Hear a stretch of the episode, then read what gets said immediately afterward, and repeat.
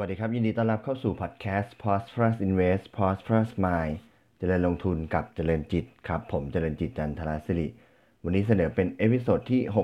61 วันนี้จะขอมาพูดถึงข้อมูลเศรษฐกิจประเทศไทย ในไตรมาสหนึ่งที่ผ่านมานะครับ ก็เอาข้อมูลมาจาก paper เศรษฐกิจของบริษัทหลักทรัพย์กสิกรไทยนะครับ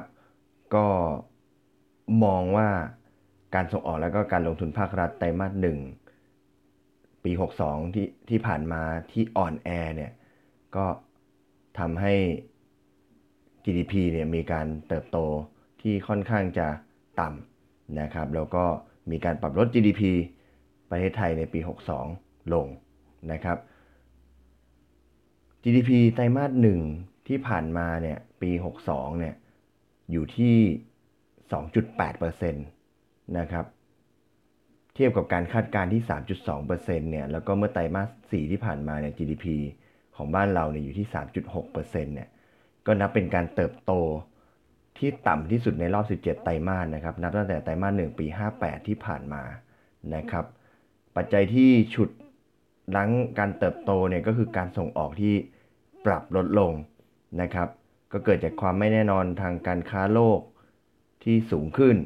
นะครับ ก็ทำให้การส่งออกชะลอลงนะครับ การส่งออกเนี่ยตอนปรับปรับเหลือ 5.4%นะครับ อีกส่วนหนึ่งก็คือ การส่งออกภาคบริการหรือหลักๆ ก็คือการท่องเที่ยวเนี่ยก็ลดตัวหดตัวลงนะครับ ก็เติบโตเพียงแค่ 3.6%ในไตรมาสหนึ่งนะครับ โดยที่นักท่องเที่ยวชาวจีนเนี่ยปรับลดลง 2.1%เมื่อเทียบกับไตรมาสเดียวกันเมื่อปีที่แล้วนะครับ การลงทุนภาครัฐเนี่ยแม้ว่าจะมีการก่อสร้างที่สูงขึ้น แต่ก็ไม่พอสำหรับการ ไม่พอกับการชดเชย เรื่องของการซื้อเครื่องจักรและก็อุปกรณ์ที่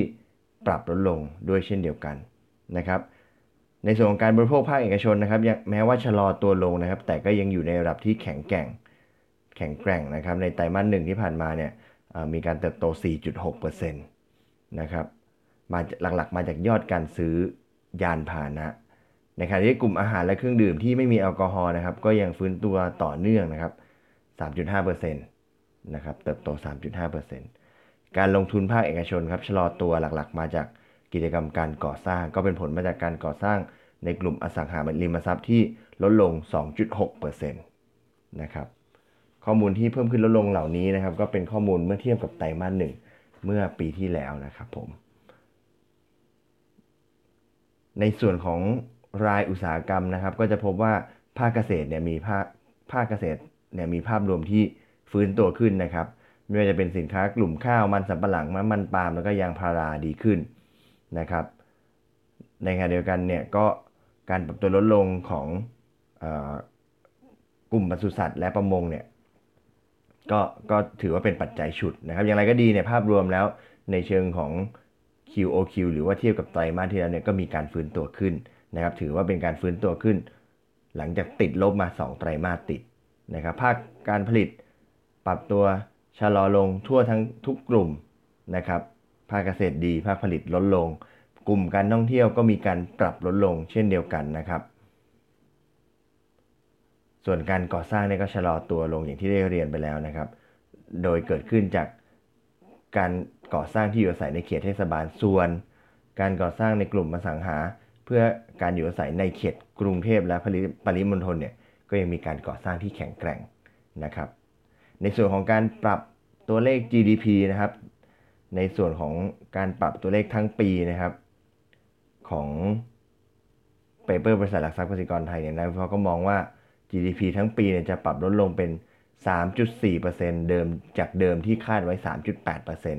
ะครับ โดยมีสมมติฐานที่ว่าการปรับขึ้นภาษีนำเข้าสินค้าของจีนนะฮะ ที่สหรัฐปรับขึ้นจาก 10%เป็น 25%เนี่ยจะมีการปรับลดลงมาเหลือที่ 10%หลังจากการประชุม G20 ในช่วงวันที่ 28 ถึง 29 มิถุนายนนะครับ โดยมองว่าเดี๋ยวพอจีนกับอเมริกามาคุยกันเนี่ย จาก 25%บนสินค้า 250,000 ล้านเหรียญเนี่ย จะมีการปรับลดลงมาเหลือ 10%นะครับ ถ้าเป็นกรณีนี้เนี่ย การฟื้นตัวของการค้าโลกเนี่ย ก็จะมีการฟื้นตัวขึ้นช้าๆ นะครับ ก็ สุดท้ายแล้วก็จะทำให้ GDP บ้านเราเนี่ยซึ่งขับเคลื่อนด้วยการส่งออกเป็นหลักนะครับ แล้วก็การลงทุนภาคเอกชนเนี่ย